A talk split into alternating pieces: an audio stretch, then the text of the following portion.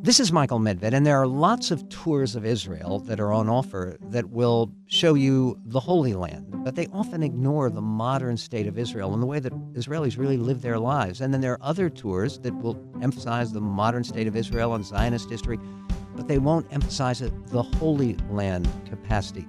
We're covering everything from the latest high tech to the most ancient archaeology in our tour to Israel with Discovery Institute. I'm going to be leading that tour personally uh, with George Gilder. Yep, the great George Gilder on technology, and Stephen Meyer on science, myself on the history of Israel and its country and culture. Join us through Discovery Institute at discovery.org slash Israel 2019. That's discovery.org slash Israel 2019. Welcome to Great Minds with Michael Medved, a production of the Discovery Institute. Here's Michael. I'm Michael Medved, the host of Great Minds with Michael Medved. Isn't that clever? On this podcast from Discovery Institute, I am privileged to have the opportunity to step back from all of the daily headlines and confrontations and confusions that uh, we deal with every day on our nationally syndicated radio show. But on these podcasts of Great Minds with Medved, uh, we're able to consider the most important questions that human beings can confront, including what is it that makes a human exceptional? I, I, I, my most recent book was to some extent about American exceptionalism. There's lots of talk about that. America's different from other nations. Are human beings different fundamentally from other entities? Now, uh, we're going to speak about that with a, a remarkable thinker uh, and, uh, and, and organizer and academic, and also the director of the new Bradley Center for Natural and Artificial Intelligence. His name is Dr. Robert Marks. Uh, he directs the Discovery Institute's Bradley Center, and nobody is better equipped to address the ultimate question of artificial intelligence versus natural human exceptionalism than Dr. Robert Marks. Thanks so much for joining us. Thank you. Honored to be here. Um, when people talk about human exceptionalism, usually what they think of is, well, human beings are different from animals. We are more intelligent, we're more sentient, but uh, that's not what you're talking about here. There's also a sense that animals are fundamentally different from computers, from machines that we would invent. How are animals different from machine machine made intelligence? That's a very good question, one that I haven't talked about or, or thought about very much. But I do know that uh, a lot of things that happen in the animal world are indeed something that computers can do. Uh, some of them clearly they can't. We talked about the idea of smelling. I'm not sure if they're sentient. I don't know if they're conscious. I'm not think I'm conscious. Mm-hmm. Not sure about you. we, right. you, you, yeah. You, so you know, you just don't know about some of these things uh, personally.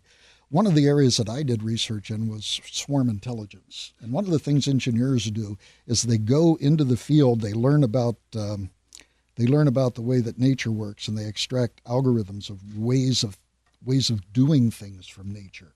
And for example, you never think of insects, social insects, as being very smart but incredibly, even though they're detached, even though individually they're really stupid bugs, they can do incredible things because of their emergent behavior that they're able to do. So that's one of the things that we do study and extract algorithms from. As far as animals in general, I'm not sure. Uh huh. What uh, salmon, for instance? I mean, I know that they haven't been trying to figure out how it is they can swim for thousands and thousands of miles and find their way back to spawn to that one little creek that they came from.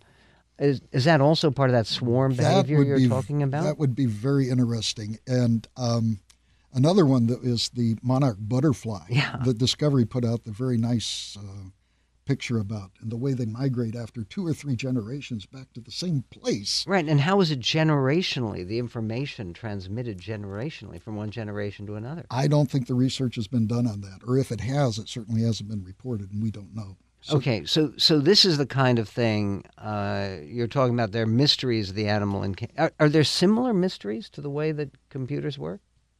Uh, similar mysteries.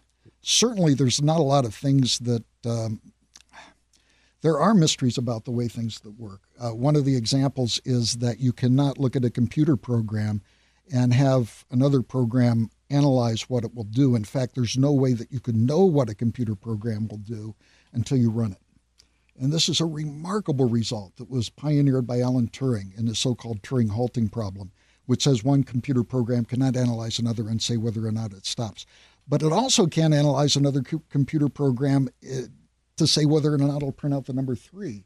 And what always astonished me about this is the distinction between determinism and knowability. You have your computer program, and the computer program is sitting there. It's deterministic, it's a bunch of line of code, but you don't know what it's going to do uh, in general. Now, there's clearly programs that you can tell what they're going to do. If you said, print hello world stop yeah you know what that's going to do mm-hmm. but if you can't tell in general what a com- complicated uh, or even not complicated computer program could do it's deterministic but it's still not knowable unless you unless you run it. So that is pretty mysterious, I think. Okay, when you say something is unknowable, um, what's the difference between something being unknown, something you haven't figured out yet, and something being truly unknowable? That is fascinating. There's a field, and it sounds so academic and boring when you hear the name. It's called algorithmic information theory, but it is information theory. It's the study of algorithms and it's it's an entire field uh, founded by three people independently: Chaitin, Kolmogorov, and Solomonoff. And in there, you can actually show that there are things which exist or which you would like to do, and you can also prove that they're unknowable.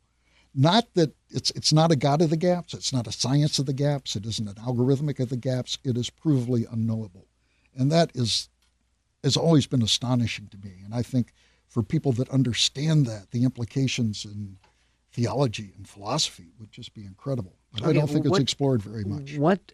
How can something be provably unknowable? I'm, well, I'm... let me get let me give you a, a simple example. Good. When uh, when we take an image and we compress it, we send it over the internet, but we compress it first. It's like taking food and dehydrating it so that the shipping costs are less, and then we get it to the other end and we rehydrate it. Okay. It's the same thing with images. An image is compressed before it's transmitted over the internet to save bandwidth, and then it's rehydrated, if you will, on the other end. Um, there are lossy ways of doing it. Something called a JPEG compression, for example, is lossy, so you don't get exactly back the same thing on the other side. But there's other ones called PNG or GIF files, which are lossless. You can actually get back the original image, not to a okay. good approximation, but you can get it back exactly. So the question is, how much can that image be compressed? Now, there's some nuances here, but this is the basic concept. It is unknowable how much one can compress an image, meaning that you cannot know if you compress an image a lot whether it, whether or not it can be compressed more. Now, this is typically applied to computer programs, talking about the shortest computer program to analyze something. It's something called the Kolmogorov complexity, and the Kolmogorov complexity is famously unknowable. Okay, when you talk about un- unknowable, uh, can that word be applied to any things outside the world of algorithms and computers? And, and algorithms, again, we're talking about recipes. We're talking about yes. uh, the way to complete a task or a task um, and, and the means by completing that task. Would that be, would that be accurate? Yeah, there, there's no way that you can know, yes, once, you, once you've reached that point, yes. Okay. But uh, in in the the real world, uh, are are there are there areas of the unknowable that cannot be probed by human intelligence, as opposed not being probed by uh, computer intelligence or artificial intelligence? That's that, that's an interesting question. Um, the thing is, is that unknowability in the real world is a little bit more difficult to get your hands around. Algorithmically, we can actually look at the mathematics, and through the mathematics, we can show that indeed it's unknowable. And again, that's astonishing. But I always thought, like the uh, implication, for example, theology was really, really great. That there are things which exist that are unknowable. It's like Plato's dancing people in front of the fire, and you can only see the shadows. Yeah. And so the the reality of those people dancing behind is unknowable. You'll never know that just by observing the um, observing the shadows. Okay, what uh, are are some examples of non-algorithmic tasks that don't fit into uh, the the parameters of a normal algorithm that human beings can perform that computers can't? Well, I think that there's the obvious one. I don't think computers will ever be spiritual or have a conscience or um, or display sentience. Uh, there are more testable sort of things, such as understanding and creativity and such, that uh, are probably beyond algorithmic understanding in the human being, mm-hmm. and which a computer will never do. What what about the the idea of? Um, I, I mean, computers can learn. Yes. But can they age? they age. I think they can wear out in the sense that silicon can wear out. Uh, right. So yeah, only in that sense. But we we tend to associate age with with more than just wearing out. In in in terms of if if you want spiritual growth, what you're talking about, there's a, a problem with with uh, trying to understand computers with any form of spirituality as we would as we would understand it. Well, actually, there's some very interesting propositions now to give computers um, First Amendment rights, which I think would be just ludicrous. But there, well, there is a movement to do chimpanzees, that. Chimpanzees, that's that's yeah. advancing through yeah. the courts. We've talked about that before. Um, is that advancing through the courts now? Chimpanzees? Uh, uh, no, it's been basically thrown out oh, of court so far. But they have a whole center at Harvard, and they have an endowment, and and um, uh, look, uh, this is this is one of those things. People have too much time on their hands. They, do. yes, mean, I agree. I agree. I, I do think so because the constitutional fathers. It's it's kind of tough to to say that they were deeply concerned about chimpanzee or bovine rights or rights of any non-human kind. Um, what about, in other words, it, it, one of the interesting things is that in biblical Hebrew, uh, there's a difference between the soul for a human being, which is a neshama, which really has to do with comprehension, and a nefesh, which is for animals, which is a spirit. Yes. And and human beings have a nefesh too, but only human beings have a neshama. What is the core difference that you understand in the Bradley Center for Human and Artificial Intelligence between human intelligence and animal intelligence? Um, one is we can write algorithms. I don't think that they're able to write algorithms.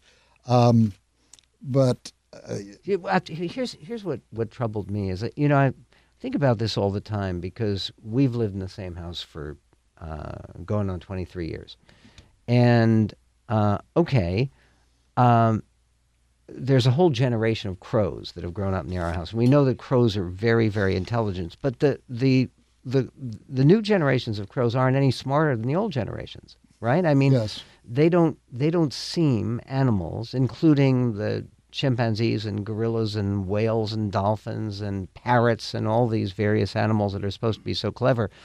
They don't seem able to gain in terms of the fundamental tasks they can do from generation to generation. Okay.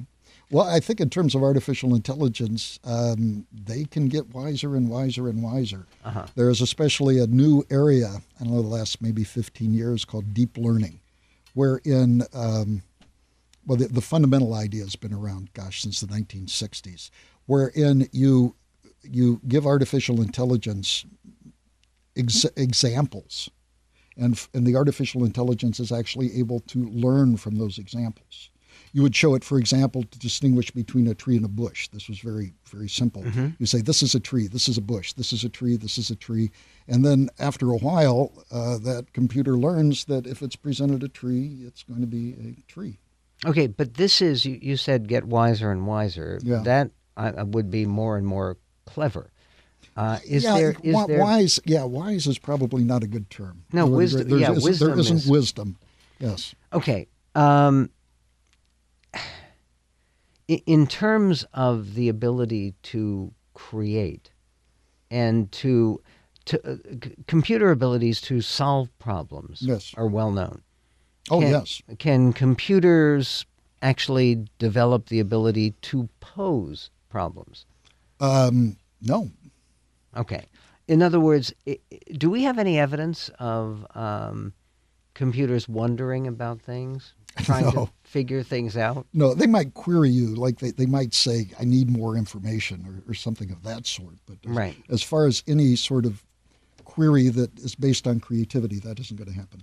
Okay. And and in terms of being based on creativity, what about that story? I, I remember hearing about it. I think it was NASA that they said that they had a, a computer that had designed some kind of antenna that they used. Yes, yeah, very interesting uh, example. They use something called evolutionary computing, which is something that I do. And the idea was they applied Darwinian evolution to the design of this antenna. They came up with a design that looked like a bent paperclip stuck in a cork, but it, but it ran very well and was actually deployed to outer space. However, the reality is that, first of all, there was an end result that these engineers wanted. And it was called the specification for the design, if you will. And they placed a fitness and they used this powerful electromagnetic software to simulate fields in order to make sure that the antenna received it correctly. So the basic idea, and this, this happens a lot in artificial intelligence in terms of search, is that the programmer will go in and they will put out a field of billions and trillions of different solutions. They're not sure what the consequence of those solutions are going to be, but they put out billions and trillions of solutions. And the question is, uh, how do you wade through these solutions in a smart way? Because you don't have time to do them all, but you have to wade through them in order to find out uh, an example which is a good one. And sometimes those examples are surprising, Mm-hmm. but they're not creative because all, that's already been placed out there by the computer programmer. Okay, what what about the? Um, in other words, it, the the old Frankenstein uh, myth uh, is is the human being creating a monster in his own image. To to what extent can we create artificial intelligence with human characteristics? This is something that is referred to as artificial general intelligence. Most artificial intelligence today is relatively focused.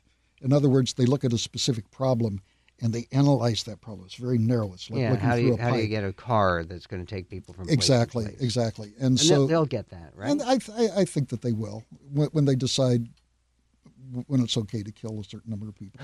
I, I mean, wait, wait, wait, wait. Yeah. Uh, how, how do you mean? Well, the question is, is when you when you build an when you build a car, which is self-driving, um, it there's going to be contingencies which are not anticipated. I went to a talk where the guy said. I won't mention the name of the company, but he, they were driving around the self-driving car, and it was really great until a plastic bag flew across the front of the car, and the car didn't know what to do. It was a contingency that they didn't plan on. So uh, there will always be contingencies, I believe, that the designer of the self-driving car didn't uh, didn't anticipate. Uh-huh. And the question is, if you get that an order of magnitude below people killing people, then you know that might be acceptable. hmm Right, but so that, and- that's that's the but presumably premise. that should be because human beings don't always respond in a rational or effective way to a paper bag blowing across that's the true. either. That's true too. Um, okay, uh, just to bring us back here for a moment, uh, the very essence of human exceptionalism. What can human beings do that even the most devi- uh, de- well-designed and sophisticated computer systems, artificial intelligence, do? I would say that the thing that really stands out is creativity uh, that, that that we've talked about, the ability to actually do something that is against the accumulated knowledge that sits, say, in computer memory, and do something external to that. In fact, in order to do something creative, you have to abandon that and do something which is brand new. And I think that uh, creativity is something that computers will never do. You'll get surprising results, you'll get unexpected results, but you'll never get creativity. What about uh, reproducing and reproducing themselves or other machines on a higher order? That well, I don't believe it's going to be on a higher order. There was a great scientist named John von Neumann who was wondering about colonization of Mars, Right. and he said, I, we're, "We need to spend a send a spacecraft there that im, that incorporates the natural resources that builds other robots, and these other robots are going to build other robots, and they're going to build a nice nice place for astronauts to live when they get there. And this is all going to be done with artificial intelligence. And he actually looked at this idea of self replicating robots. And if you do have the self replication, you cannot, I, I, I, don't see there's a way to get out anything which is creative or more intelligence than the programmer and the original computer program. Uh, speaking to Professor Robert Marks, and thank you, Dr. Marks, for very effectively countering that uh, media myth that humans are not exceptional, that we're basically uh, flesh covered machines, maybe a little bit more. Uh, if you enjoyed the exchange as much as I did, uh, then please check out this show's website at mindswithmedved.com. There's lots more information about Bob Marks by the way, you, you'll be dazzled and amazed to just read about his background and his achievements. No machine could do it. And uh, the uh, you'll also learn about the Bradley Center, which is a reflection of creative endeavor by Discovery Institute. And while you're there, be sure to hit the uh, special button. You're now programmed to do that. It's a button that says donate. That helps keep wonderful conversations like this one going strong. And and please also subscribe so you won't miss a single future episode of Great Minds with Michael Medved. That's a free service of Discovery Institute. Go to mindswithmedved.com. And thank you. Thanks for listening to Great Minds with Michael Medved, available at mindswithmedved.com. Great Minds with Michael Medved is produced by Jeremy Steiner and Greg Tomlin and is copyrighted by Discovery Institute 2018. This is Michael Medved, and on my radio show, I'm generally concerned with what is timely, but every once in a while we get to focus on the timeless. And when you're talking about the timeless, I immediately think of our trips to Israel. We've taken more than a dozen trips to Israel with listeners, uh, with interested parties. Many people are going to Israel for the first time. And for the first time in four years, we're doing it again with Discovery Institute. Check out this remarkable opportunity, the Israel Tour uh, at discovery.org slash Israel 2019. It's going to be happening in the fall of 2019, late summer, early fall. And we're going to be going with George Gilder about technology, with Stephen Meyer about science, and myself on the history and country and culture of Israel. Please join us.